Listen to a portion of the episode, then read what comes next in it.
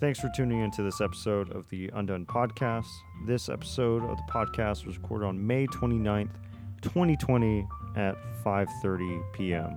And this one I was really eager and looking forward to uh, talking to the great and powerful Mueni Loko Rudd. And um, a little about her she earned her bachelor's degree in sociology from Huston-Tillotson University and her master's degree in social work from Texas State.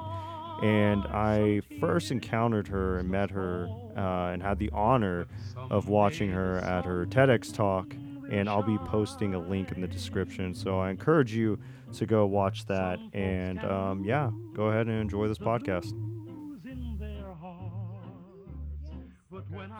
And thank you for having me. Oh no, no, seriously, thank you. So to to tell the listeners, um, one back in Jan, it was January, I want to say my my No, entire February. February. Okay, so my entire frame of of time is entirely skewed with quarantine. But in February, I had the honor of attending um, your TED Talk. In fact, with uh, w- which is something is is that self-admittedly in conversations like this last night um you know i want to apologize to you about you know such a last minute podcast but um last night you, you asked me you know william what's what's the goal what you know what's the goal with you know your podcast? And that's something i i had trouble grappling with.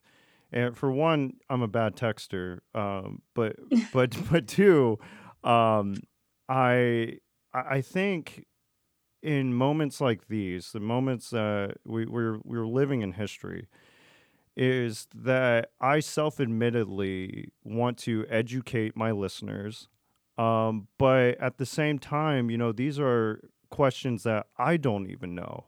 That I, I think it's, it's it's an educating um, aspect to one podcast or TED talks.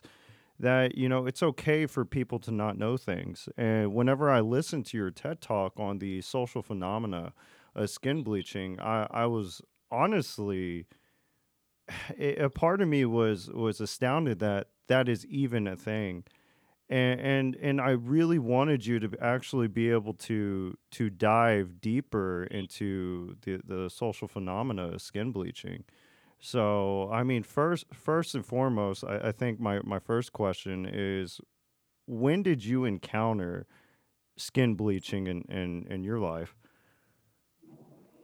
Um, so I I would say that I I have never not encountered skin bleaching in my life. It's Mhm. been um, uh, something that's been ex- at least exposed to me. Uh, I've never practiced it, uh, Mhm. but I have been observed it.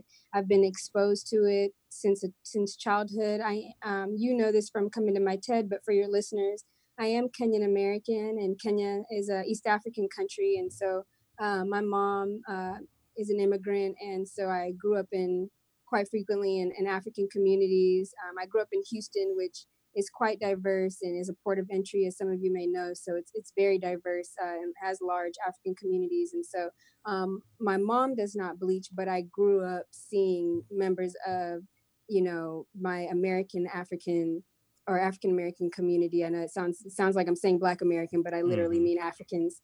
Mhm. Um, you know, just normally use products like this and um, I didn't really question it.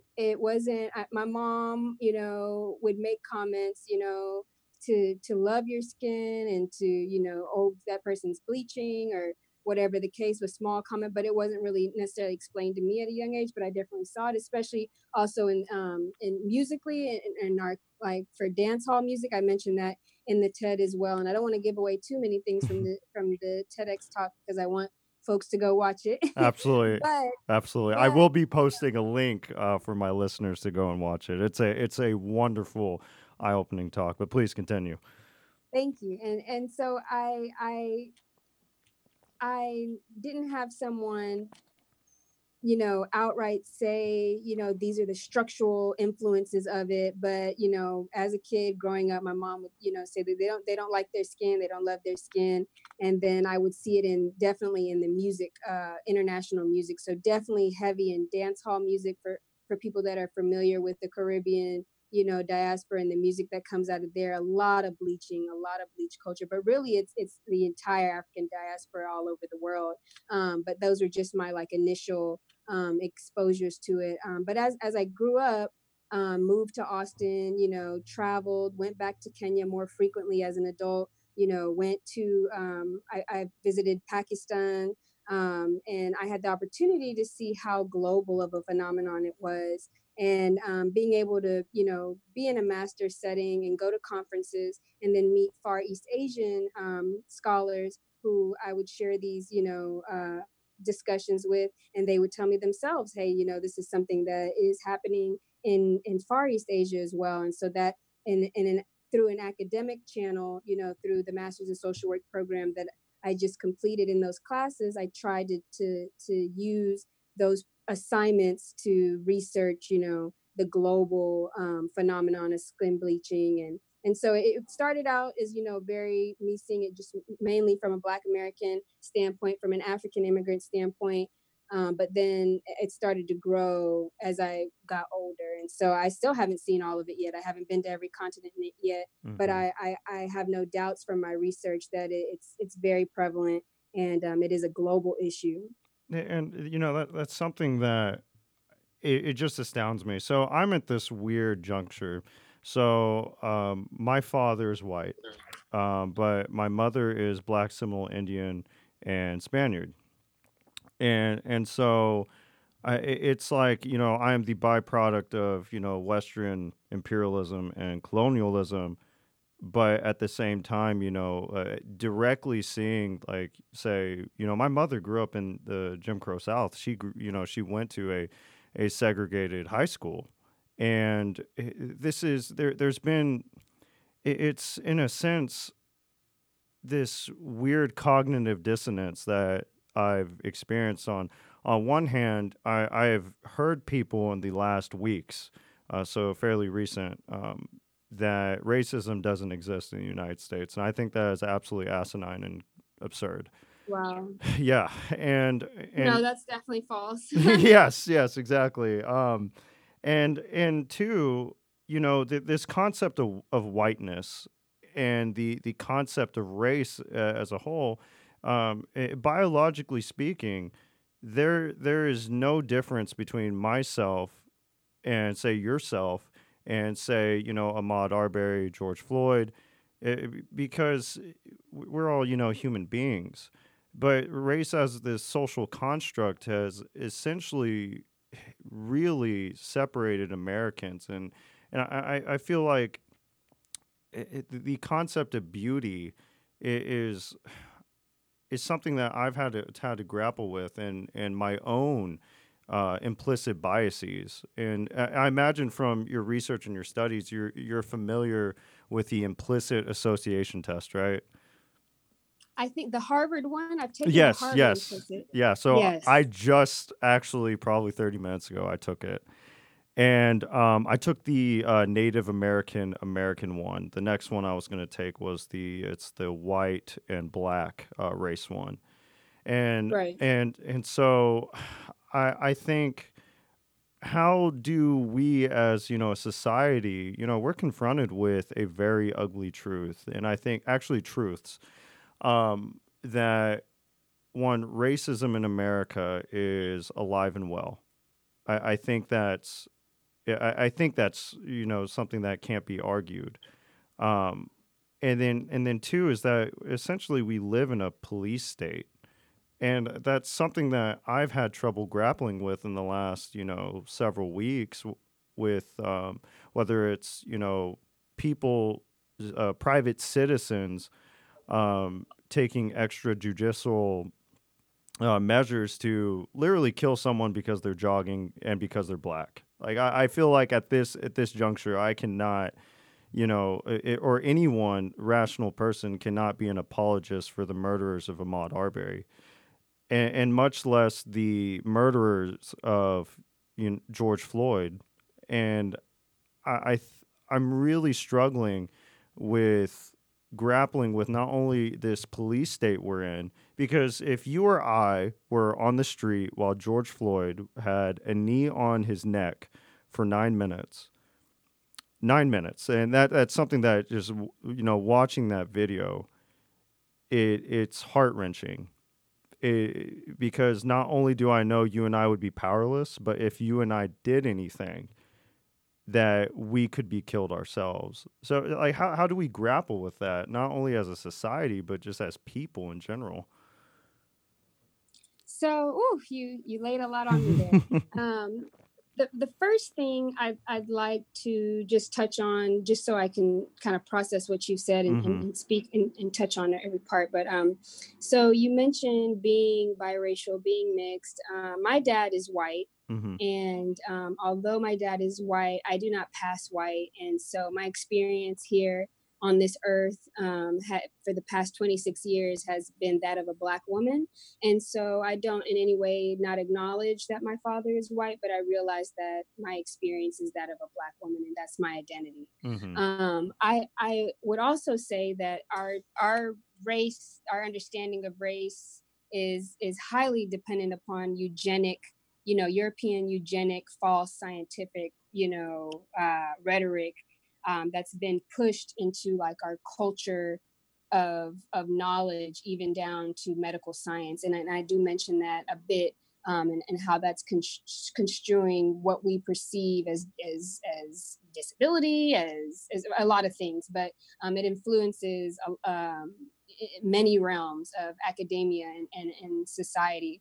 And but it has we have to remember that like the, the confusion about how race is is put on on us no matter what our makeup is. We have to remember that like you said it, white being white or whiteness is a sh- simply a structural experience. So the fact that i have a white dad or the fact that you have you know a mother who has um, is black and samoan and, and, and different um, non non-white uh, races and ethnicities, uh, it, it does, that doesn't matter. Whiteness is not an ancestry. Whiteness is not ethnicity. Whiteness is not genetic makeup. It's it's how white dominant society treats you. So one can be mixed, um, but in reality, their experience depends on what white society sees them and see, sees us and classifies us as. So so it could be someone who is, you know, has a black mom, has a black dad, but they pass as white. They might be lighter than me. They might have phenotypes that that look whiter than me, and so they they live with that privilege. So it's not nece- necessarily about genetic makeup, and and I think people sometimes. Um, who are not ex- aren't exposed or haven't had these conversations um, with with with descendants, African descendants, will will be mixed up understanding. Um, so one can be mixed, but in reality, their experience depends on what white society sees and classifies them in. And so, if if society sees you as white, like I said, you'll get that privilege regardless. And so, it's it's a term um, some social scientists are starting to call being functionally white. Mm. And so, what I find toxic about mixed classifications like mulatto and creole and and all and different types of categories like that. Eh, i, I want to be clear that those names were derogatory and used as colonial tools as white supremacist tools to to say that this this multi-race future where blackness is breeded out is will come as long as we it, it, it was a way to position whiteness and white proximity within groups of people of color to kind of create this, you know, basically eradicate blackness and create a, a, a stronger, you know, race hierarchy, if mm-hmm. you will. So if if if these mulattoes who are still going to be lynched, who are still not going to be given any rights, who are still going to be, or mixed folks who are still going to be treated as blacks, if we make them think and make darker blacks think that they're a special kind of black, then that can kind of stop them from unifying. And I would say the same thing goes for Asian Americans or other model minorities that have been pivoted toward against um, intentionally uh, against blacker uh, folk, African people of African descent. Um, it's it's a way of ma- making sure that we do not unify and, and acknowledge who our who our oppressor is, and that is white supremacist, that is white dominance um, and and and I and I try to and then that's another reason why I don't necessarily push um, you know my the the presence of my whiteness in those spaces because the presence of my whiteness does not give me privilege. And so it's just it's it's an interesting conversation. I think folks of color people of color even non-black people people of color who pass white should speak on the privilege that they receive. But i i, I just want it to be clear that it's not just folks who are mixed with white that have that privilege. Mm-hmm. um and so forgive me i'm trying to oh no no you're fine. And, and that's all the stuff yeah uh, like uh, that you mentioned but i um i know you kind of said like how how is basically as people of color where I, well maybe you can help me clarify. Were you saying how as people of color like me and you how are we dealing with um you know these public lynchings of of, of black people or and, or or you know or what were you saying? I'm sorry. No no no. So i i think it's not only people of color like there, there's something there's something about it, eh, something that I've been grappling with and wrestling with in the last year. I'm going to tell you a personal story. So my grandmother would pass as a black woman and she is uh, she was born in uh, Nacimiento de los Negros in uh, Múzquiz, Mexico. And in I believe it was 2013 that Trayvon Martin was murdered, correct?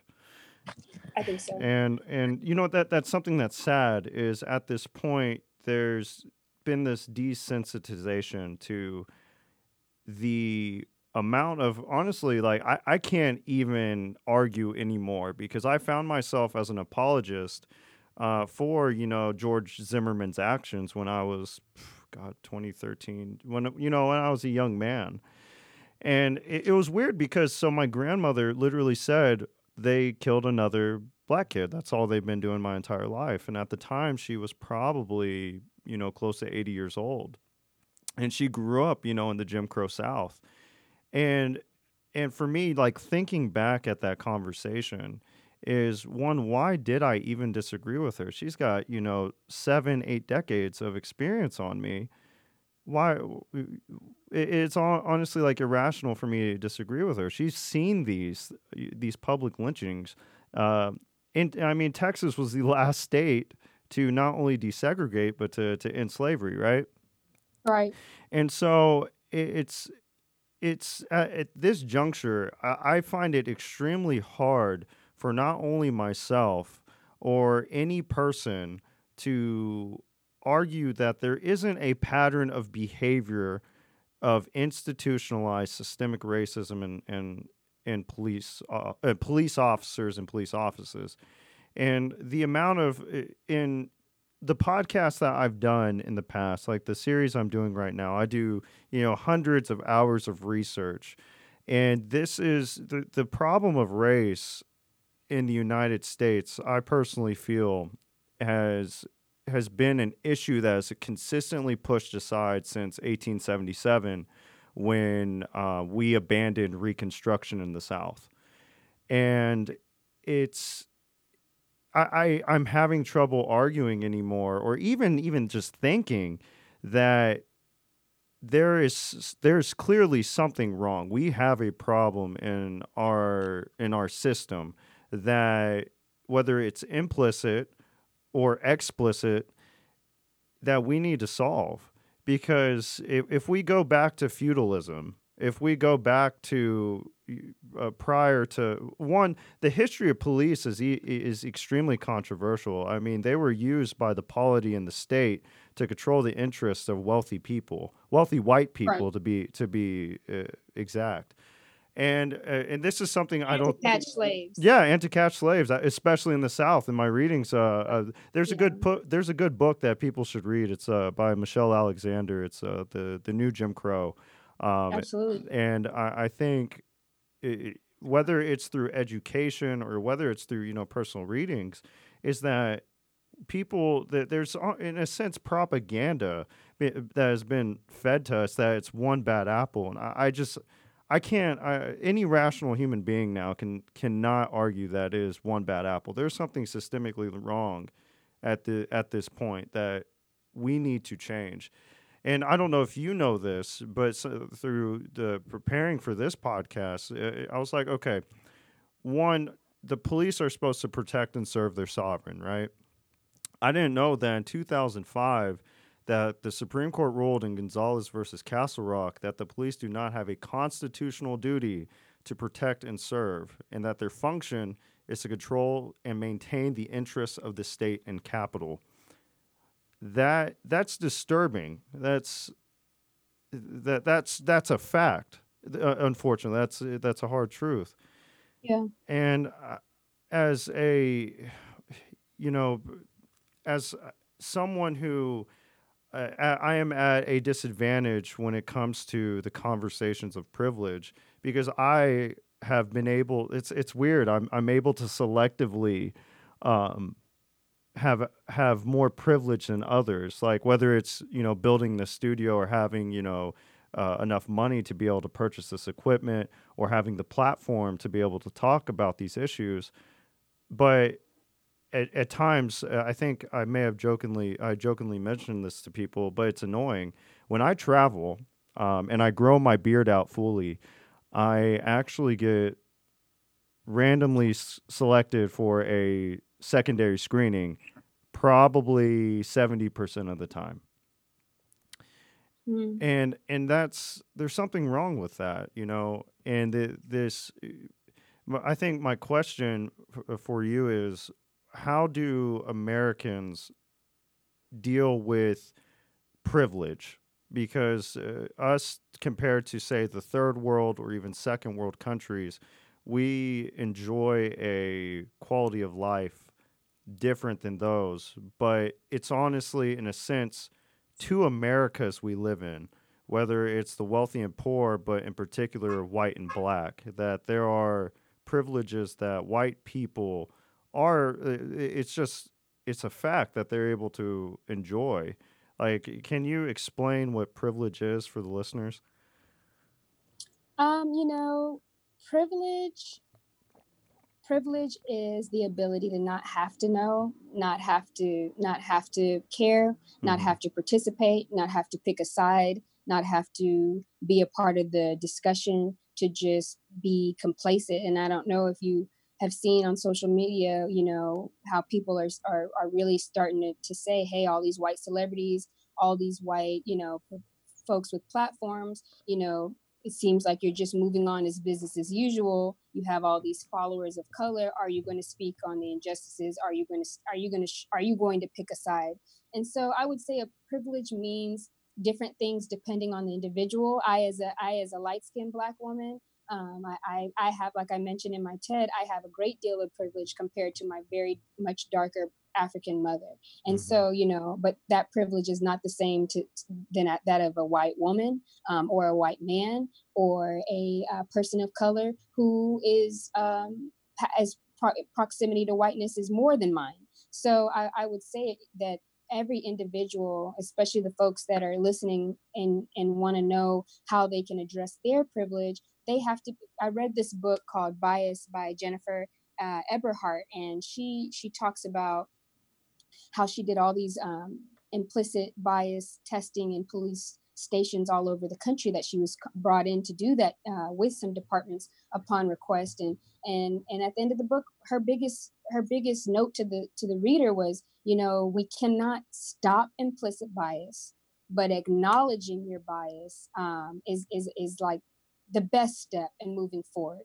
Because once you're aware that i feel this certain type of way towards black men or i'm clutching my purse every time i'm, I'm around a black man or whatever other stereotypical you know um, conditioning automatically comes to your mind for white people if you're aware of that you're more likely to be honest with yourself and check that behavior. But if you're in this mindset that we're in a mixing melting pot or I don't see color as I've gotten in so many, you know, job settings and academic settings, how no one's supposed to see color. Mm-hmm. That is not helpful at the end of Jim Crow, there's a there's a really um, good sociologist um, who who talks about critical race theory, and he wrote a book called Racism. Um, Racism Without Racists. His name is Dr. Eduardo Bonilla Silva, and he speaks uh, about colorblind ideology and the age of colorblind ideology and how Jim Crow in America was traded with that colorblind ideology, and that's what we could use uh, to describe, you know, that I see no color.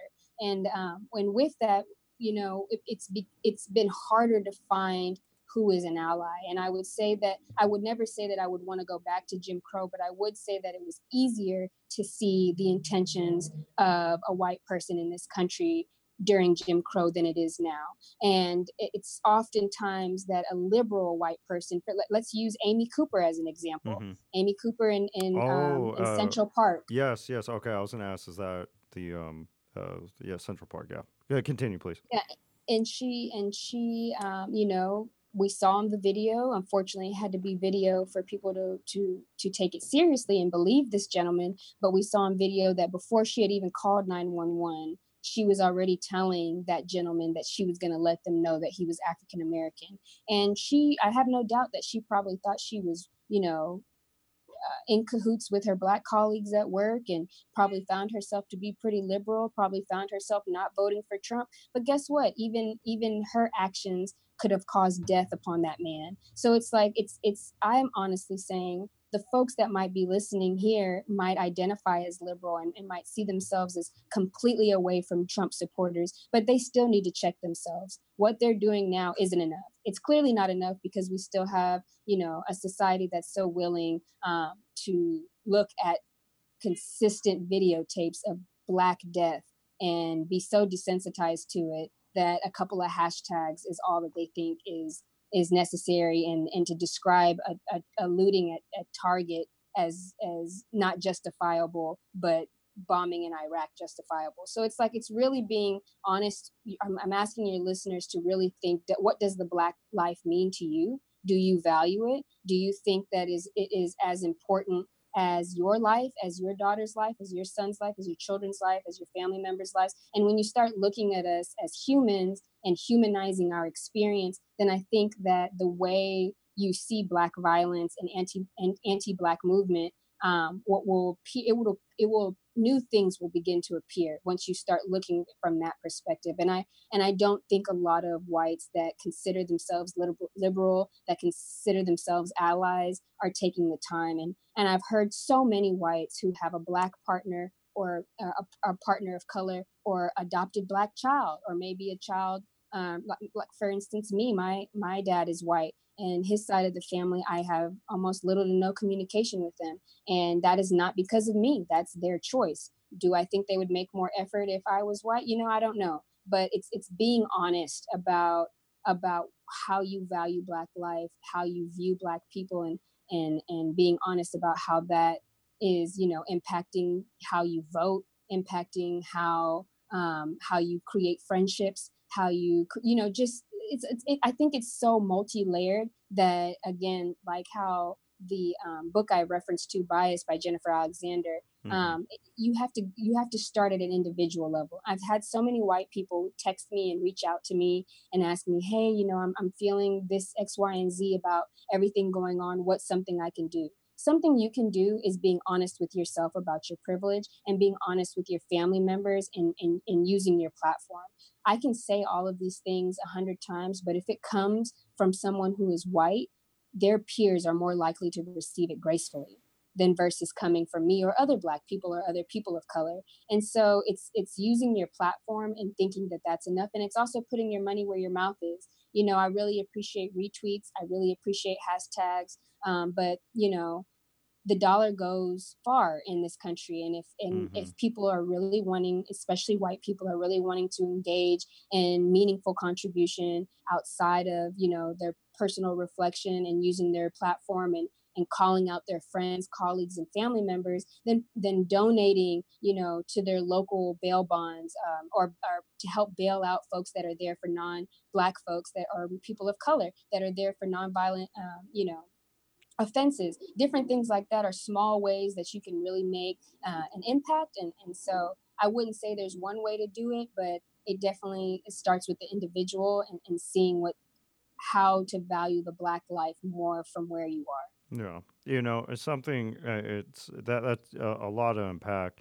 Because something i'm running into uh, not only on social media but in personal conversations is the way that people of color can protest and right. and it, it, it's funny because the it, it's whether you're Cal- Colin Kaepernick and you take a knee, you know you're going to get shit on by the conservative media and people on Facebook, or Right. whether you do violent protest, um, i i- it's like you lose no matter what. And I, I think there's something inherently wrong with that. The the great Martin Luther King said that riots are the language of the people that have no voice, and that's eh, eh, there's eh, we're we're living in this age of doublethink to where it's it's we're, we're it, the entire conversation is essentially well well hey sir you can't you know take a knee because you know that's disrespectful and you need to find other ways to protest that are appropriate.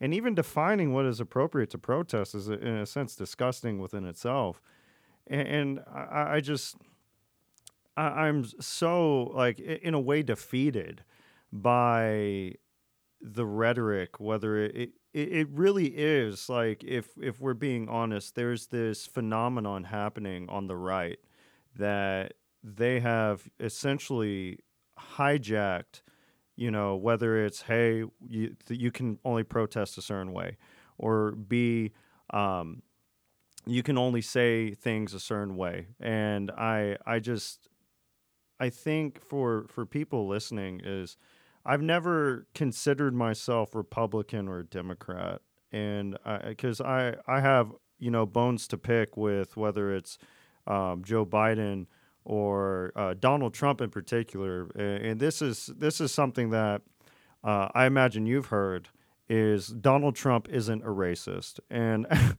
and at, at at this point I'm I don't know if people know the history of him and his father. You know, in 1973, uh, uh, Richard Nixon's Justice Department, you know, not the radicals of of the day, right? Um, sued sued Trump and his father and won because they were systematically discriminating against blacks and and housing rentals. Like Right. the- and and there's there's clearly this pattern of behavior. Uh, correct me if I'm wrong. Uh, Trump took out a a front page ad in the was it the New York Times? Um, For Central Park Five. yes, yeah, yeah. Yeah. And, yeah. and And, that, that's just like it, it's but I wouldn't. I, I- guess what I'm. I, I want to make clear to you and to your listeners that this is not surprising for Black people. Mhm. and um, I I make a point. You know, I attended an historically Black university in Austin, Huston-Tillotson University for my undergraduate, Mhm. and then I went to Texas State uh, for my master's. And I will tell you that it was a, a, a very big culture shock. Um, but I, I want to. I'm saying that to say that that this is not unheard of for white folks. When I was in when I was at Texas State and I tried to go to white frat parties, me and my my black friends have been turned away, told we can't come in here. Like that's that's not abnormal. So even with the Trump thing, even though you're, you're I know you're referencing how historically he's shown he's racist, today as the president, he openly shows that he's racist. It's not something that he's hiding when he's you know when he's discussing or when he's tweeting about the white people who are protesting um, to, to be let out of quarantine. He, he he describes them as very good people. When he's talking about the blacks and other people of color who are are are protesting in the memory of, of George Floyd, he re- he refers to them as thugs. We don't have to go back to 1980 or 1990 to see how racist Trump Trump is. Even earlier, um, I don't know if it was today or last night when he alluded to uh, the same exact quote that Walter Headley, the former Miami police chief, um, Mhm. in 1967 said, "When the looting starts, the shooting the shooting starts." Okay, well, um, he was a Klan member. It, it- like I don't, I don't think we have to go that far back to see that he is threatening Black lives and that he he doesn't value Black lives. But I don't want this to be only on Republicans. Mhm. A very liberal liberal Democratic mayor is the one that called in the National Guard uh, in in in Minneapolis, and um, Amy Cooper, again, she views herself as a very liberal Democrat who is not racist. And she Mhm. came out in her statement and said that she does not feel she's racist, even though hundreds of thousands of people can all see that she's done some pretty racist stuff and, and should be classified as a racist. So it's, I, I don't want it. I think it's very easy for whites to say, oh, those overt Republican racists over there, they're so wrong. We hate that. But I, I would say that, um, you know, when, when even in the smallest way, and I don't think it's small, but just to try to give a scale, when whites who think of themselves as are liberal and they're in a work setting and they see their black colleagues constantly being treated a certain way or they see their black colleagues hair being touched inappropriately or they see their black colleagues getting you know um, treatment that's not equal or they're not getting the promotion they know that they should or they know that they're getting paid more than their black colleague but don't want to all of those things contribute to black death and black violence. So it's or or telling you know i remember when my mom um, would mention first moving to this country uh, she was at a university immediately upon entering the country and and she remembers uh, that there was a dark Indian professor in the department where she was working as a as a grad or as a student worker or something like that. And and the white people in that department would say oh oh you, you aren't, are you also from india? You couldn't be from africa. Like this this this way of this well it's the well-meaning white person that i'm scared of. Mm-hmm. i'm not scared of the white person downtown that calls me a nigger. Mm-hmm. i'm scared of the white person that pretends to be my friend in hyde park but votes for trump and makes uh, microaggressions and touches my hair without permission and and and thinks that that there the looting does is doesn't justify the cause in, in, in Minneapolis. That's the, that's the white that I'm I'm afraid of. Uh, so so let me ask you something. Uh, this is something I think that we are confronted with this November. And I, I imagine you heard the comments that uh, presidential candidate and previous Vice President Joe Biden uh, made that you ain't black if you have questions about voting for him. And this is something that I've been try- uh, having trouble grappling with. Is you know, it, for people who don't know this, Joe Biden actually drafted legislation for the 1994 crime bill that is directly responsible for mass incarceration in the United States. And and so eh, I, am personally at odds right now. Um, you know, with the the is that the Democrats had great candidates and and yet the best that we got was you know Joe Biden. You know, I, I'm having I, I'm really having trouble even considering voting for him. And and the thing is, I I consider myself, you know, I am very for uh, expanding rights and protections for workers, um, and just general egalit- an egalitarian society. And you know, Joe Biden, un- unfortunately, was you know him and his and his cabinet uh, with Barack Obama. They kicked out 5.1 million people out of their homes in the 2008 um, financial crisis and foreclosed on them, and you know expanded these uh, the, the police state and the militarization of you know the police, and it's it, but it's like literally we're in a prisoner's dilemma right now because on one hand I've got the guy who's directly responsible for the police state that we live in, but then I've got the other guy who is telling me out loud that he's a racist, and that's something I wanted to read. Were actually his tweets. Um, eh, he said back on May 1st, the governor of Michigan should give a little and put out the fire. These are very good people, but they are angry. They want their lives back again safely see them, talk to them, make a deal. And he's referring to the uh, protesters at Governor Whitmer's capital in Michigan who were armed with AR 15s and uh, essentially a militia that took over the governor building. And then, you know, as you read, you know, he said when the looting starts, the shooting starts, correct me if I'm wrong, but that was last night. Right. And, and it's like we, we are you know, if you don't mind me asking, was there a certain candidate that you were rooting for? Oh, I, I don't mind at all. I um, I voted for Bernie Sanders. Um, I was open to Bernie Sanders or Elizabeth Warren. I thought they were both two great candidates. Um, I did not vote for Biden. I had no interest in voting for Biden at any point. But I will say this: not voting for Biden is voting for Trump. Not mm. voting is voting for Trump and um, Trump is not an option. Uh, Trump does not mind seeing Black lives uh, uh, on on television killed. It doesn't bother him. He doesn't he doesn't mind you know uh, creating race rhetoric in this country that is toxic and harmful, and that of Jim Crow. Um, and despite how much I dislike um, Joe Biden, um, even something like that. I have to think bigger picture. Right now, um, we are living under a pandemic, um, and Black lives are dying. Our pe- Black people are dying at a, at a higher rate than than any other race, especially whites. Mm-hmm. And this is something that is in, in affecting us um, profoundly. And I know that if we had a Democrat, um, uh, a, a, more way, a considerably more reasonable approach to handling uh, uh, a world pandemic would be be implemented. And so it's no longer, unfortunately, this is the hard truth that um, people of color, especially Black people, have had to live with way before uh, the Trump um, administration. And so, it, again, I would never encourage any person of color or any white ally to vote for Trump or choose not to vote. Mm-hmm. I would never say that. No. Um, and I, I, can't control, you know, how others vote. And I understand why, I personally totally understand why Biden's remarks are, um, you know, disgraceful and disgusting. Mm. Um, however, however, these arguments, even the Charlemagne, uh, you know, interview, I appreciate what Charlemagne did to use his platform, but we needed all of that when we were still picking a Democratic candidate. There is no longer a choice.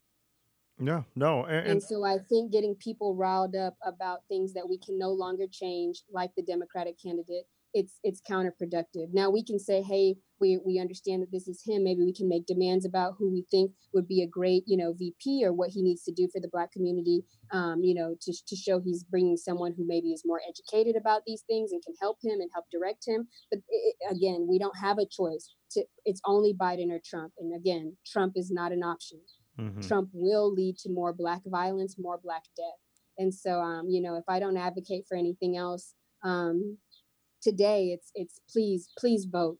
Please vote. It matters. And please vote in your local elections. And as you're voting more frequently and um, more locally you know we will have a bigger voice. But it, it makes me sad that we only have you know these in-depth conversations about voting when it's you know the presidential candidates or you know I, I i would really love to see more people of color and more white allies you know um, voting for blacks and other people of color in our local elections. Mm-hmm. Like that, that's something that like that I was confronted with, and and to anyone that talks to me and knows me, is I, I was an advocate for Bernie Sanders. Like the, the thing about democratic socialism, it is as American as apple pie is. And anytime the socialism word, the S word, um, comes up, you know, it, there's this weird marrying of the that word to communism. And th- the thing is, is you know what we're seeing in, in the United States. Uh, this is something that I don't know if people know that uh, you know bad actors like Russia and China it, explicitly utilize the racial divide in the United States to you know uh, create disunity in our country. But uh, the thing is, is that we've never really addressed you know the race issue. We we we never really have. We we were my my ancestors and your ancestors were promised you know 40 acres and a mule. And they they didn't get that. They instead got systematically kept out of owning property, out of voting, out of living in certain neighborhoods, out of education. And it, it's it, it's we, we we have to really confront this. It's not nothing that we can no longer push aside. And I, th- this is something that came up, you know, on the campaign trail was reparations. As soon as you you bring up reparations, I think people, you know, more conservative leaning, they say no. They're like, no, we cannot go there. But the, as a rational person, I like to consider myself that, and I like to consider some of the listeners that, is that there is no other way to to solve this directly than through reparations and education. There, there just isn't. You know, the, that the two original sins that the United States committed was one, completely committing mass genocide against Native Americans, and then two, basing its economic system off of that of African slaves and expatriating them. Like eh, there, there just there just isn't another uh, another path, and and so it's you know, with with, with Trump in particular, it's it, it's funny because it, I these conversations he always gets brought up. And i think rightly so. I mean he's the president of the united states. He's the executive. He you know helps uh, he directs i guess the like the the soul of the country right and it, it's you know like i could bring up the quote to where you know he says uh, black guys counting my money i hate it you know i think the guy is lazy and probably not his fault because laziness is a trait in blacks and Right. and and it's it's things like that that you know th- there this is a recent phenomenon that I actually did want to ask you about. I, are, are you familiar with uh, Candace Owens? No, I'm not. Okay, so Candace Owens is I she is a a a black American conservative commentator. And um, it, it, it's weird because a part of me wants to describe th- this. We saw this phenomenon in the 2010s and even now that you know this push, this push and backlash to you know social justice, so to say and and a byproduct of that was you know the Ben Shapiro's, the Candace Owens, uh, the Jordan Petersons, and it this is this is something that I've never been given a good answer to is what is wrong with social justice? What is wrong with egalitarianism? We should all, you know, strive, you know, for equity in our in our society. And and, and it's you know, nobody wants to be told how to vote. I think that's you know a reality we're both faced with. But but at the same time, it's the- we are living in a time when a disease is. uh, th- There's a documentary I watched, "The Color of COVID," and you're right. It's uh, disproportionately affecting you know the black community, and and, and the uh, poor people in general too. And I, I just I don't think people like to see those ugly truths, right? I would say that I, you know, I I think that it's that that that folks are breastfed on racism out here, Mm-hmm. and um, I know that I've been to, you know, um, as a child, you know, preschool and under.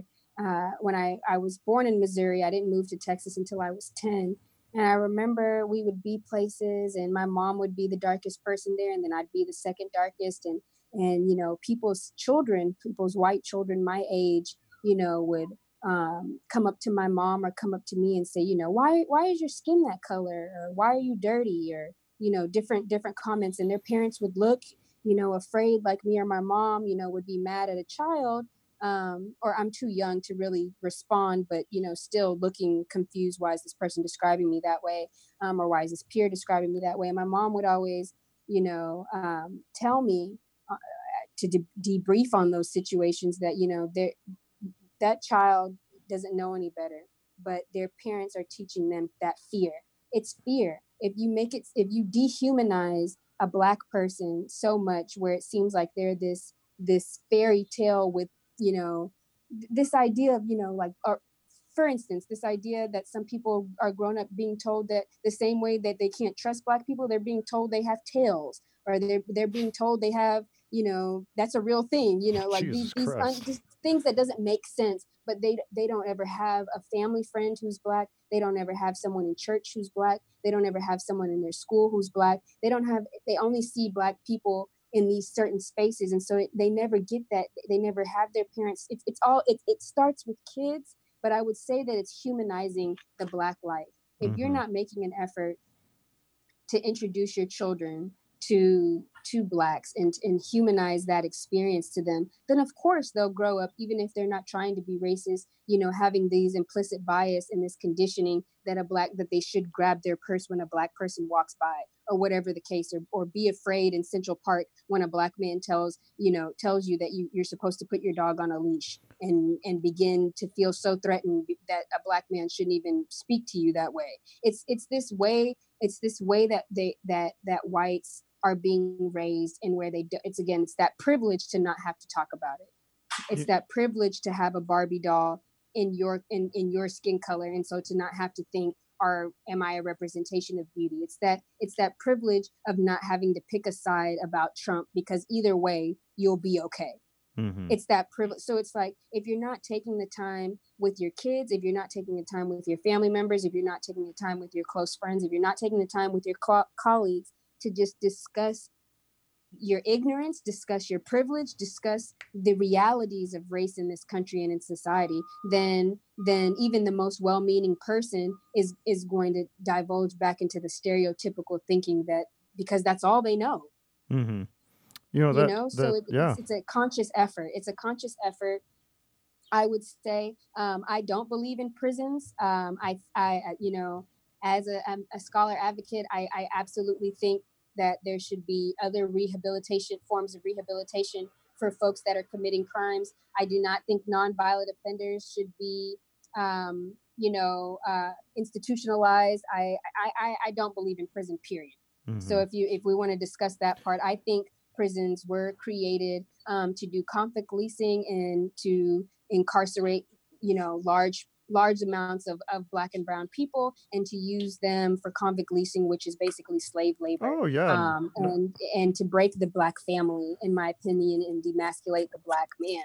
Um, so i don't find any use in prison um, in prisons at all and i don't believe in the death penalty. So i'm definitely not one for either of those. Um, but i do think i do think there's really positive ways that that we and I, I don't believe in policing either mm, militarized okay. policing especially. I do not believe that these police should be able to walk around and decide whether or not my life matters or other black people's lives matter. Yeah so so to uh, to go into that there's a there's a quote that i had ready because uh, the thing is when you talk about race you have to talk about the militarization of, of police. And um, this is this is from um, a Nixon campaign aide and this is from um, his domestic policy chief, John Enrick. I'm probably saying his uh, last name wrong, but he told uh, the Washington Post, "You understand what I'm saying? We we knew we couldn't make it illegal to be either against the war or black." But by getting the public to associate the hippies with marijuana and blacks with heroin, and then criminalizing both heavily, we could disrupt those communities. He said, We could arrest their leaders, raid their homes, break up their meetings, and vilify them night after night on the evening news. Did we know we were lying about the drugs? Of course we did. And so the, the thing is, is that I think this is where I divulge with, I guess, on on on your your uh, purview, is that I I have had actually bad run-ins with police. Uh, I I have, as have I. Yeah, and yeah, and so the thing is, is like if we do go to you know anarchy, if we don't have police, like all that, in, in logically, it would lead to you know kings. It would lead to it would lead to those with the strongest weapons and the most weapons in control. I, I am absolutely for community policing, but I, I oh, think oh I'm not. uh, I, I think I think I th- this is this is the thing. I don't think anyone who listens to me, I don't have all the answers to everything. I, I don't, mm-hmm. and I think that the the police structure, like doctors, nurses, and lawyers, they have to go through siv- significant education. Uh, like what was it average of eight years of education to to get a medical license or to actually treat someone and police are first responders. They they they are dealing with the the public and and it's like one police unions and teachers unions are I am all for unionization, but there are two rogue unions that I am I am not for, and that's police unions and teachers unions because they allow these quote unquote bad apples to continue to not only discriminate but continue to sexually assault, to to to murder, and these criminals to be passed around whether it's school districts or they put them on administrative leave when they kill a black man, right?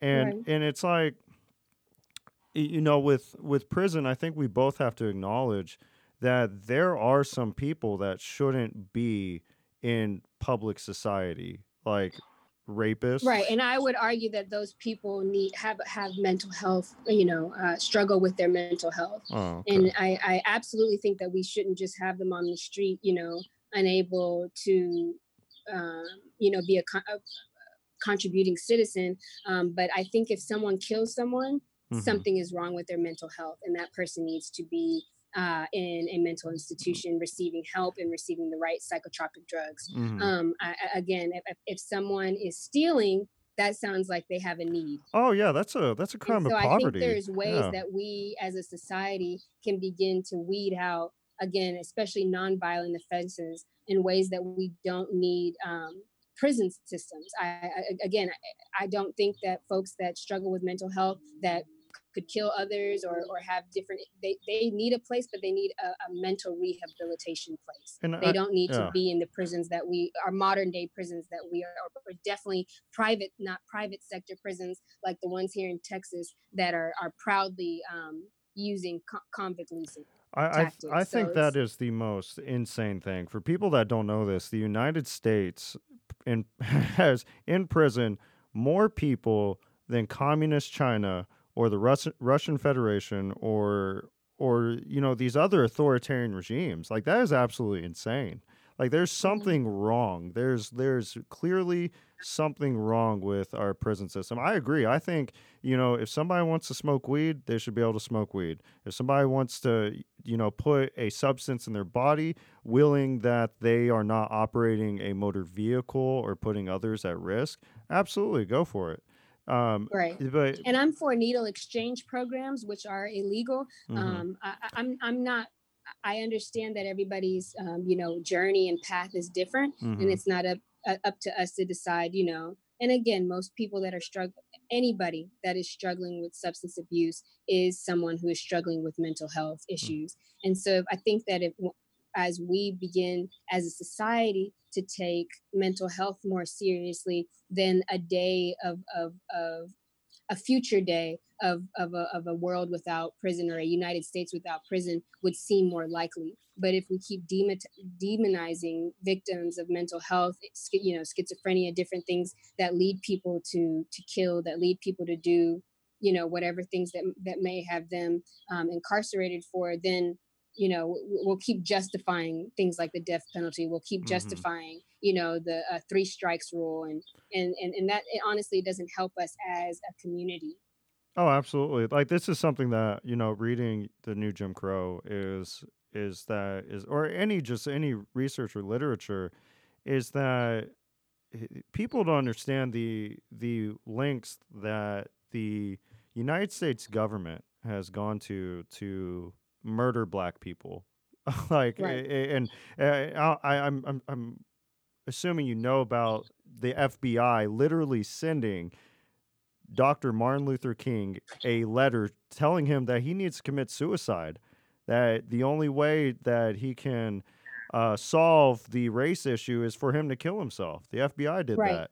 Or the right. CIA admitting in 1998 that, yeah, we did in fact, you know, block um, police uh, police offices from investigating us bringing over cocaine from Nicaragua and putting it on the streets of LA and in urban right. communities.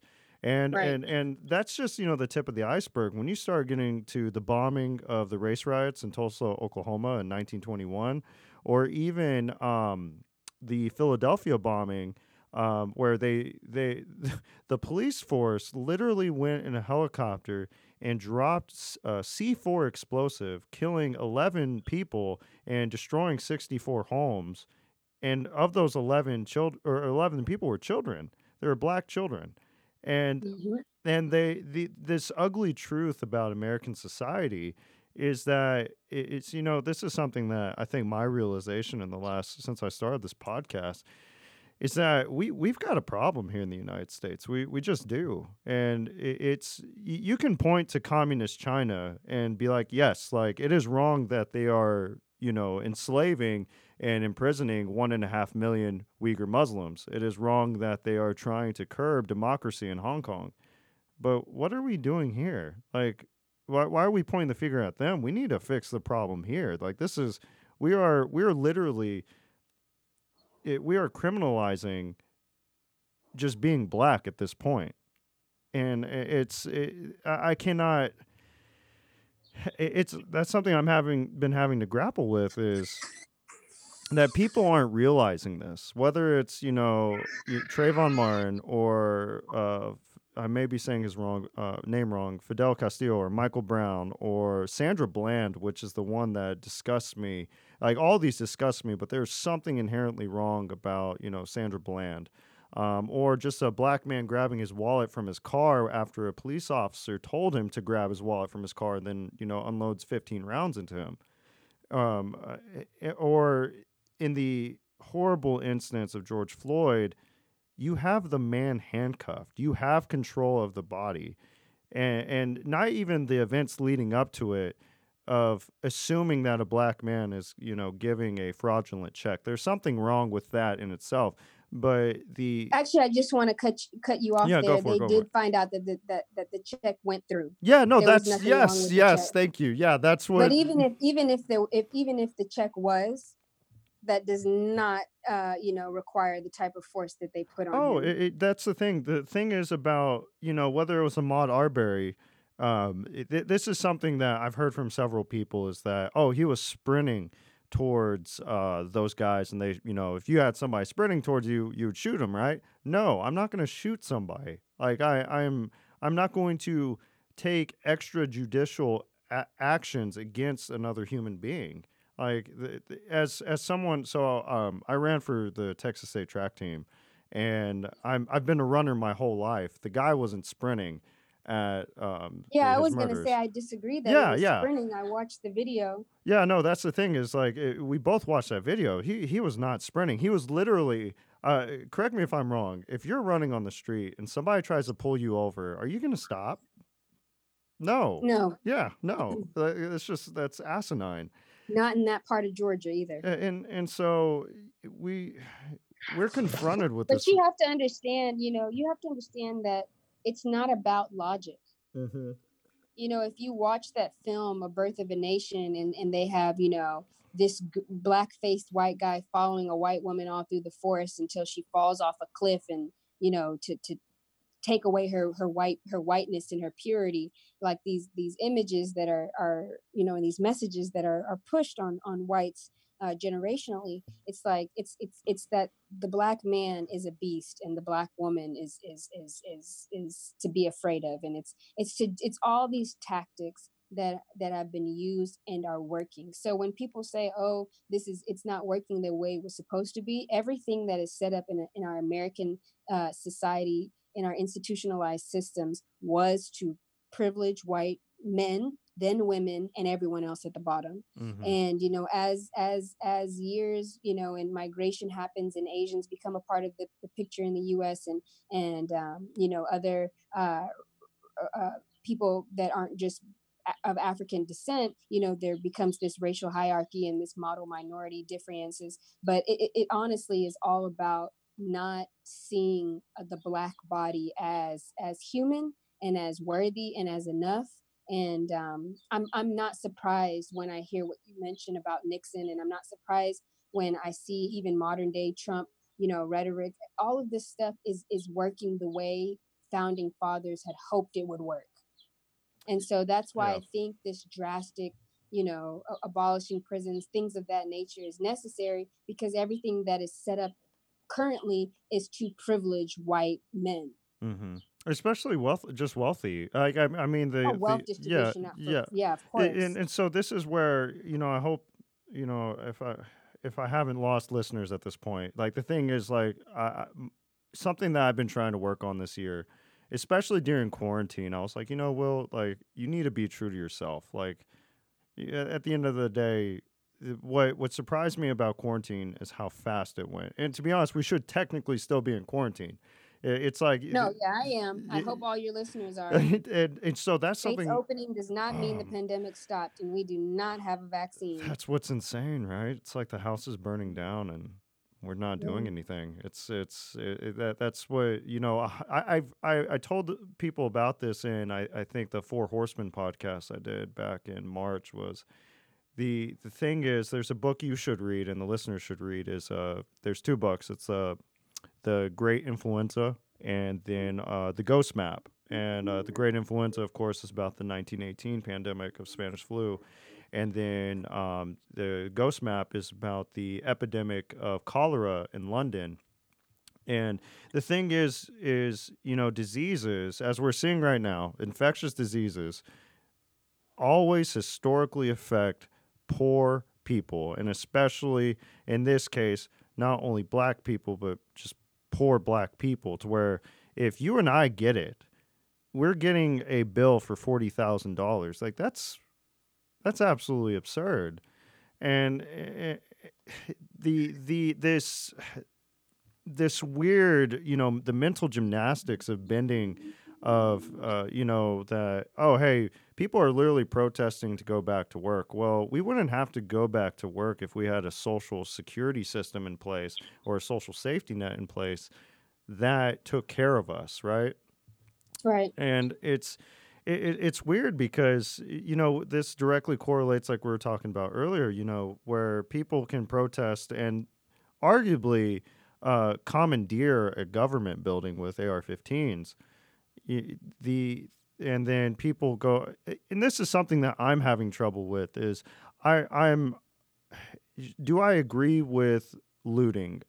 I don't know. Because at, at this juncture black black americans and black people have been unsuccessful in in nonviolent protest. It, it just it, it, correct, correct me if i'm wrong. There has been no success in moving the there needle. has been no success. No, sir, there hasn't. And and so but, yeah, like what are we left to do? Or I mean, I I, I it's interesting. I I was seeing um this uh, thing going around about uh not thing. Sorry, there's a a, a Langston Hughes quote. Mm-hmm. And um, he says, in order for nonviolence to work, your opponent must have a conscience. And uh, he says the United States has none. Mm and so you know I, I, I totally understand why folks would think that that you know looting a target um, you know which was not just done by black people i've seen many clips of many white people in mm-hmm. there getting things um, but the intention behind it um, I, I would say capitalism is looting oh, absolutely. looting Absolutely. You know, billionaires getting richer during a pandemic is looting. And so when I see uh, many whites on Facebook and in different social media platforms showing all this concern for looting, um, it, it, just it, it, doesn't it seems disingenuous. And it's it's it's it's like you know, I I I understand that we don't want to have we don't want to live in a uh, any community where you know there's there's places being ransacked and set on fire. Um, but again, like the Langston Hughes um, quote we've been nonviolent and and our opponent isn't non is not nonviolent. You've mentioned Sandra Bland, you've mes- mentioned Ahmaud, you've mentioned George Floyd, and that that's only a few. We could mm-hmm. list hundreds of 1000s mm-hmm. of names um, uh, of, of black brutality, black violence, black death at the hands of whites and and um, at the hands of the structures of, of, of, of institutionalized systems um, supported by by white supremacy in this country. So you know, I, I I don't think that we should be protesting at all during a pandemic, but that has a lot to do with the fact that our country isn't taking the pandemic seriously. Um, mm-hmm. Um, but I do I do think that protesting is necessary. I think that a bit of violence is necessary because we're we're not being taken seriously. Mm-hmm. Um, I don't know if you're familiar with the uh, Breonna's killing the 26 year old that was killed in Louisville. Oh Kentucky. yes, please please um, tell the listeners about that because that is actually, I mean, all of it's insane. But there's some there's this this is just. Well, just in a nutshell, you know, um, she was an EMT. Um, she, uh, you know, was often seen in her uniform, so her, her her neighbors knew that she wasn't someone selling drugs. Um, there was apparently a warrant being issued, but it was for someone who was a male and had was already in police custody and had lived a few houses down from her.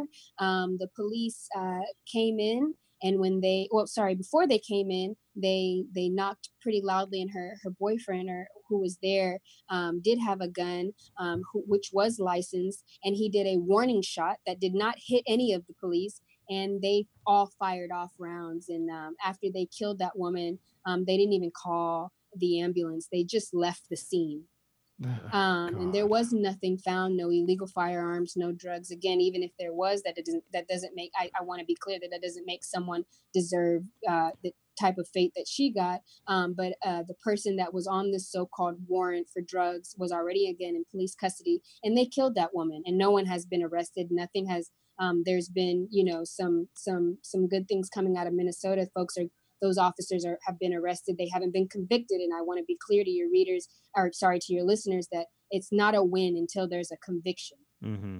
Getting in police yep. custody is a, is, is a slap on the wrist. That is not a conviction. Um, but again, back to uh, to to Bree's death, um, death. She there has been no strides in that case at all. Um, so just and and again, this was not a black man. This was a black woman sleeping in her bed.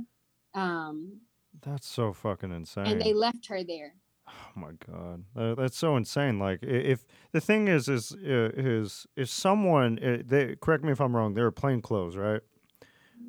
That that that they weren't in uniform, correct? Oh, they were. It was in the middle of the night. Yeah. They were sleeping. Oh yeah. So the thing is, if if I have police officers or fucking anyone for that matter come knock on my door and try to break my door down, try to enter my space without my consent, I am going to defend myself. I am absolutely right. going to defend myself. And and that's that's what is absolutely insane is that there's this weird it's not even weird. I guess like you said it's actually how the system is built. But right. there's this standard that police are held to to where you and I have to maintain composure while we're being interrogated and and, and this police officer who's you know with light trigger fingers you know if i move to the right or actually listen to his commands to get my wallet or to grab my you know id or insurance he he's probably going to shoot me. And right. then and then he's going to get away with it. Right and, that's right. And and so this is something for the for for everyone is that it, this should disturb everyone is that in 35 states in the united states a police officer can rape you and get away with it because there are no laws on the books for a police officer raping you and and therefore they could get away with it. And uh, that's uh, through the research that I've been doing uh, I'm like what the f- fuck? Like is the- and you know it, it's so crazy because being being on this podcast with you it's so crazy how we can talk about you know stuff happening in Georgia, you know, killings happening in in in in Minneapolis and all over the mm-hmm. country. But right here in Austin, you know, APD officer Christopher Taylor killed oh gosh, Mike Ramos, yes, and, and um, they're and and he they're refusing to release the video of him killing. And I, and I, I want to be clear to your listeners that I I don't I actually don't um, condone the sharing of any um, killings of black bodies um, through social media. I think it's it's it's, unnecessary. Mm-hmm. I, I, don't. I've never seen any videos, um, you know, going viral of whites dying. I think it's it's it's it creates PTSD for people in this community. It's it's it's very triggering. Um, but I do think it's helpful in court. Um, it's it, and I want to remind people that so many of the instances that we that we've referred to during this time together have been only considered serious because there was a video. And that's that's. And so I just want your yeah. listeners to understand how many people have experienced what we're seeing in these videos, but there has been no videos evidence. And also um, with the the incident in Central Park with Amy Cooper, if that gentleman didn't record her, there was a I think there was a, a prosecutor out of, of out of New York that commented on Twitter and was saying that that she's been to countless trials against black men where in a hysterical 911 call was used as to, to diminish you know uh, the character of, of the defendant and, and, and that and that it would work if there was no other evidence. Mm-hmm. and so I, I, I, want people to understand that our lives mean mean mean so much more than than having to prove death and prove innocence um, with videos. Yeah and that's that's something that i was thinking about earlier. I was like you know, if it wasn't for these videos, we wouldn't, you know, know these these these crimes. They are criminals. And but we have to think about what about all the other ones that haven't been videotaped, right. that that didn't have a cell phone, that didn't have a bystander, that right. that, you know, a police officer uh, gets to write on the report that oh hey they're resisting arrest, like that there's that there's no accountability. Like we we we are you know we they we pay them through our tax dollars, and they should be held to the the same standard as us. Like eh, that's mm. not a lot to ask, and you know I, I was trying to pinpoint when did the militarization of the police really start and here's a number that'll, you know, stagger people is that in 1996, the Department of Defense transferred 4.3 billion dollars in military equipment to local police departments in the United States under the guise to curb terrorism. And and and so the the you know terrorism in ellipses, I'm like, who, what, what are they talking about? Terrorism is literally like uh, the the you know these white kids going in and shooting churches, shooting theaters, and and that's that's what's insane is you, the the man that you just described that was m- murdered in Austin. Uh, unfortunately, uh, it, uh, if I did see, I saw a video by the Austin Statesman uh, yesterday about it, and, okay. And so I, I, the thing is, I don't want people to go and glo- like watch it and you know this glorification of like murder in a sense. It's weird because like you know we see it, and therefore we're being desensitized. Yeah. Oh, exactly. It's it, and there's there's plenty of things that you know supporting grassroots organizations, especially any listeners in the Austin greater area. It's um you know the uh, Coalition of Justice they're working to do this type of work that we see large scale national scale they're doing that in austin and and you um, you know you can reach out to the families of these victims and, and find out ways that you can support. If it you know if the white people in your you can decide whether people like me and you and other people of color can really start to reflect on whether or not the white people in our lives are allies or they're a part of the problem. That contributes to our mental health and our quality of life um, and and again i mentioned kids before and i can't stop mentioning that but empower that next generation with with the knowledge with the know-how and um, and and be say their names be be be be intentional about speaking about them. There's plenty of stuff that we can do by not watching trauma porn mm-hmm. and still and still getting you know validating the situation. We can describe what happened but we, we don't have to share these videos. It's it, it really breaks my heart because again i don't see videos of white people going viral being killed. Mm, yeah. Like there's there's only one that comes to mind is um, there was a police officer who um, he had and, and this is you know not like you know comparing the two but this is you know a horrible incident where a police officer told these two kids in their 20s at a hotel to get on the ground and to crawl forward.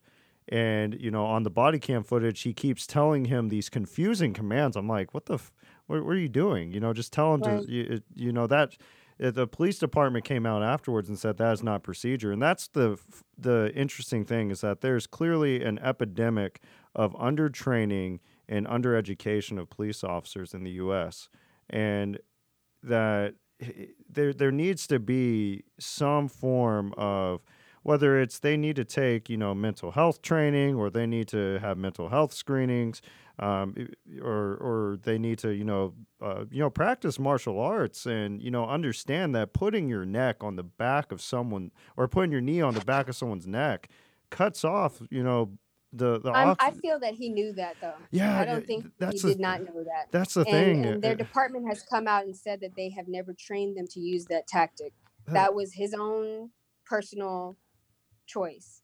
And that's the thing, you know, you watch that video and you're like, you know what's going to happen. You know that cutting off blood to someone's head is it, the guy if you if you as a health uh, uh, as a as an emergency responder, you know, you have to provide uh, services.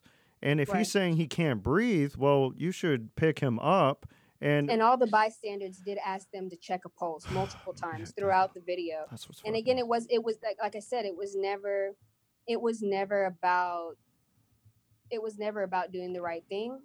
It was about proving a point and putting a black man in his place, in the his perceived place. Mm-hmm. Um, so yeah, it was never about following protocol. It was never about and and it was and it was with the knowledge that they felt they knew they were being recorded, but they didn't think anybody would care enough. Yeah, that's that's that's what I, I'm I've I've been finding so defeating is that that there's this and this we'll apathy. see if anyone does care enough. we'll see if there's a conviction.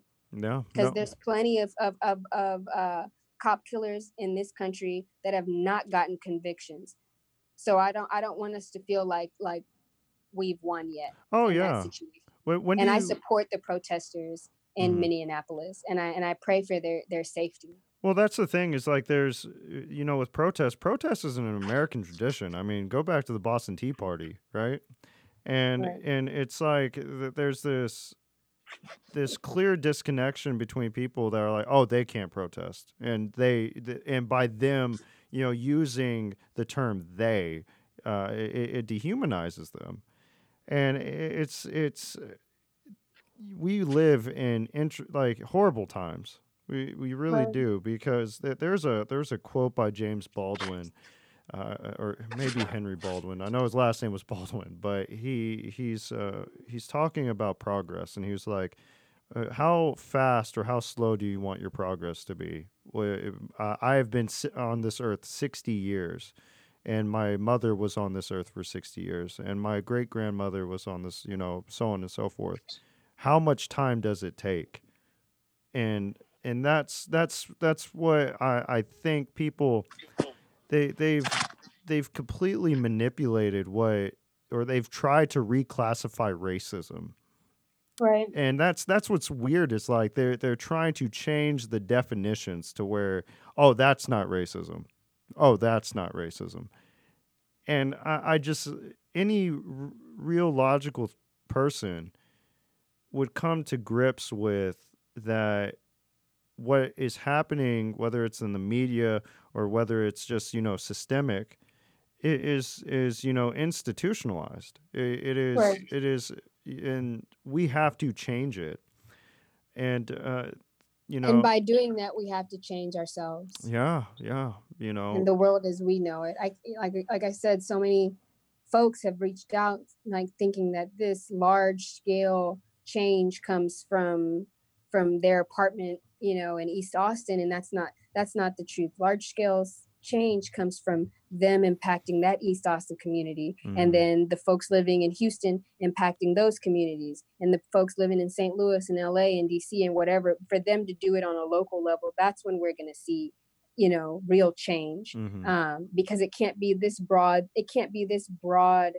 issue that's always someone else's issue someone some other city's issue some other state's issue some other neighborhood's issue it is it's it's our issues when Mhm. you open up your door in in in or i don't know if you guys live in austin but i'm assuming a lot of the folks listening you know live in texas Mhm. um, you know be honest about the gentrification that you're seeing understand how that is impacting black bodies you know be honest about about um, even your work setting like i've said before those things ma- contribute to black death and black violence and i just i, I need everyone to kind of take a step back and look locally look in a much smaller settings to make impact hmm That's something that I, I think people haven't done is actually, um, you know, not only self reflection. We have an epidemic of a problem of that, people being able to self reflect, but two, actually going and looking at, you know, what Black Lives Matter stands for. And th- this is something that that I. I've ran into is like uh, is this counter protest of all lives matter and it's and and this is not what what Black Lives Matter is not saying. There, it, it is it is com- completely showing that there is. Uh, I mean, you know, statistics. Uh, I can pull up all the statistics. One right now is uh, that uh, Vice News found uh, in their study from the 50 largest precincts here in the United States that police officers kill black men two and a half times more than they do white people or just white oh men yeah and and and that the epidemic of how often that they unholster their weapons is an entirely problem within itself. I mean, you know, if we look at other Western countries and Western societies, uh, they they don't walk around with firearms. You know, like right the the it's not necessary yeah yeah. And the thing is, It's- I'm it's a gun owner to- it's too. fear. It's Yeah, fear. It's been still fear. yeah. When I ask white people about their feelings on police, um, they they they use words to describe, you know, um, protectors and things like that, and and I have never felt that for any police officer. Mm-hmm. Yeah, no. You know, and and if for for listeners that are looking for sources, if you go to mappingviolence.org, it'll give you, you know, current 2019, 2020, um, you know, statistics uh, about, you know, pr- police brutality. Um, just for example, um, the police killed 1,099 people in 2000, black people in 2000. Uh, sorry, the police killed 1,099 people in 2019. 24% were black and 2.5% were white. Holy shit! Yikes! That's um, and and that's something is that one the uh, I know in the 18th and 19th, so even the 20th and 21st century, we're seeing this is um, you know scientific racism, the phenomenon of that, and um, eugenics. Yeah, eugenics, um, and, and right. trying to explain, you know, why you know people are the way they are. It's absolutely unscientific. It, it, it oh, absolutely it, not. Absolutely it's not. pseudoscience. I think is is disgusting.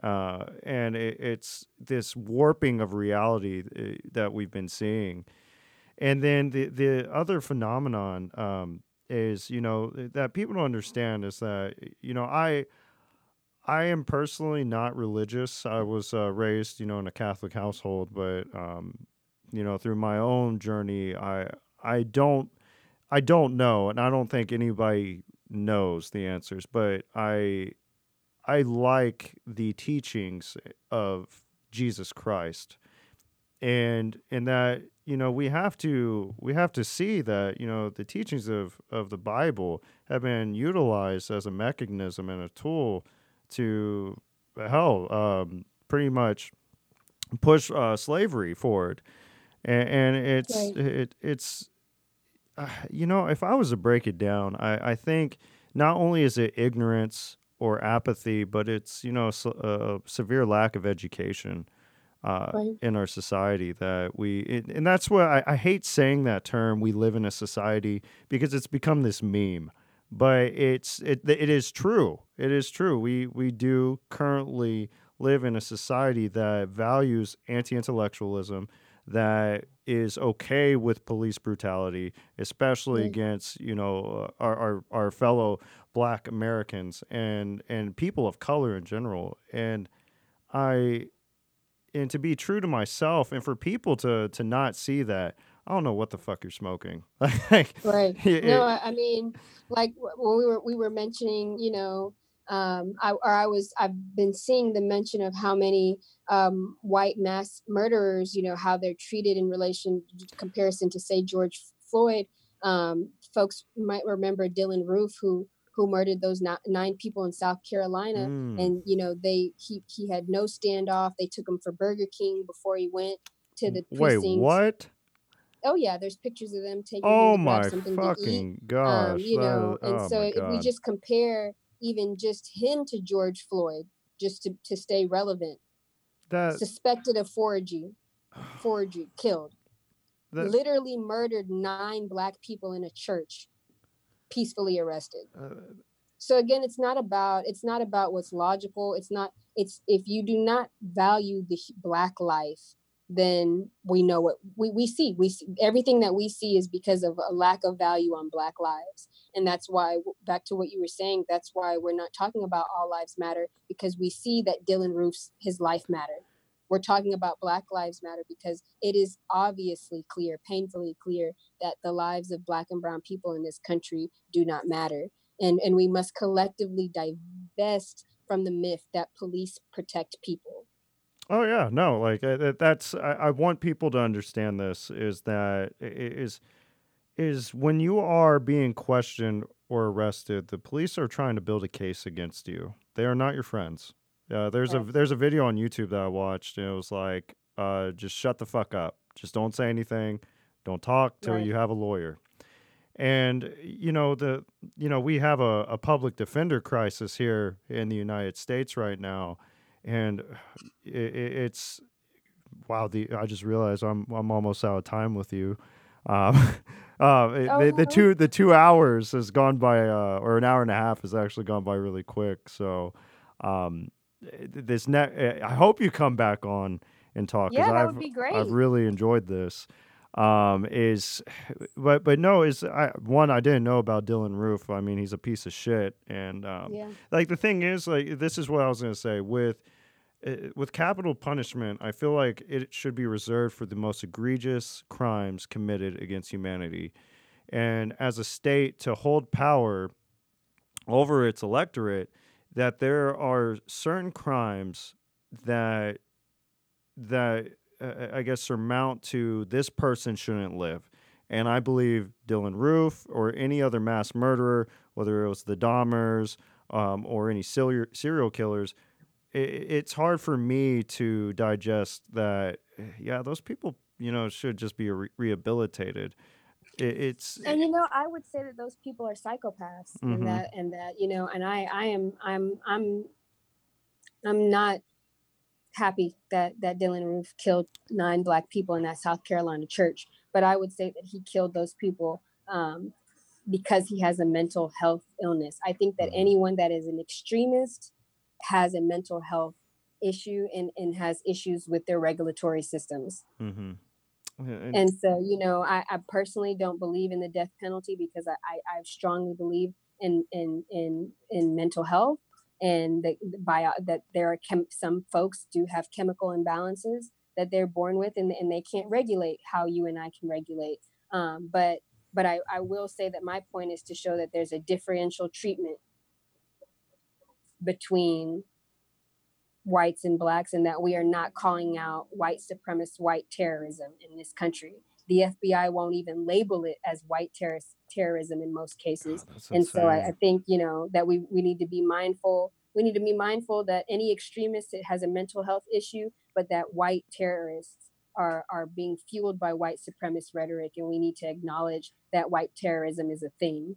Oh no, absolutely. I, I think that that's absolutely backwards. Is that we we can't you know one define it as that. It absolutely is by definition. You know, going in and killing people because whether it's the color of their skin or for whatever whatever whatever other um, you know denomination that they fall into or uh, just killing them because of that that's absolutely terrorism that's striking fear into into people of, of that group right Right, but the FBI isn't charging them with with hate crimes, and they're not God. charging them with t- with terrorism, Did- with domestic terrorism. Did you ever read uh, George Orwell's 1984? no, I don't think I did. Oh, you should. It's a great book. Um, you got to send it to me. oh yeah, no, I definitely will. Um, if anything, if uh, once this is all over, I, I hope uh, we get to do this in person. Um, Yes. uh, but there's there's a part in in it. There's this you know cognitive dissonance, this double think, to where there are two competing truths, and you know this um, one of them, for instance, is like the Department of Justice and the Federal Bureau of Investigation um, have committed so many injustices. It's it, is a it's almost predicated on you know systematically oppressing people, whether it is you know poor working people or you know minorities. And and yet it is called you know the Department of Justice. I, I've I've found that phenomena very odd and that how there there's a there, there's a number of movies that uh, I'm trying I think it's uh It Lives uh, I don't know if you've seen that but it's essentially I think 1990s and if you put sunglass if you put these special sunglasses on and you look at a TV or a sign it says consume eat um, you know it's essentially uh, critiquing propaganda in the United States Hmm. and I think that's something we've got to realize. I mean, uh, one, people don't want to be told that, hey, you voted a certain way because of, you know, propaganda. Eh, because Mhm. that that's admitting that you are, you know, malleable. Influenced, but we are yeah. influenced. Yeah, no, I, I think it's it's so. I think we've got to you know recognize not only our, our like we were talking about implicit biases, but also But that our in- yeah, Mhm.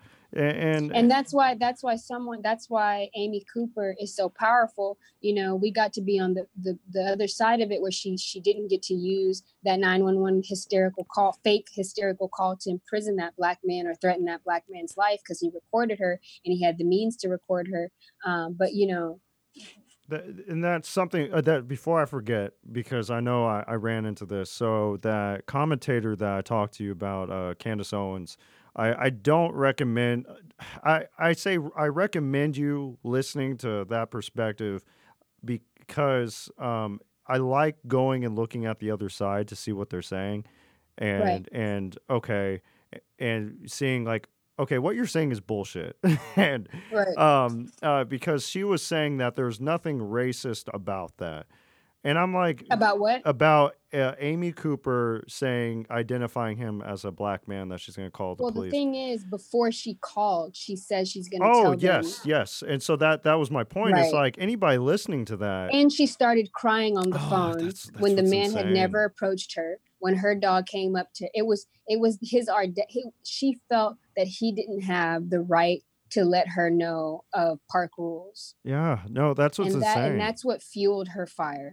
If you listen to it, the vindictiveness in her saying, "I'm going to let them know an African American man is um, harassing me," right? Right, Uh, and and just weaponizing, and then that. crying on the phone and Oh, screaming. that they, that just God, that's horrible. but That's- that but that's what people honestly that is what people need to see because they know that's the truth. yeah, that it it, it you know it, it totally is. It, it is. You know, hey, and I that's the condi- and going back to the conditioning she she had been told all of her life that her life is so precious and means so much more than the black man's that any 911 caller or, or, or receiver who would hear her would know that they need to come rescue her and not think twice about it the world has told her society has told her every day that she matters that she's important that her her word stands and that she's protected my God. Uh, that's uh, I I think uh, one Mueni, thank you so much for taking the time to talk with me and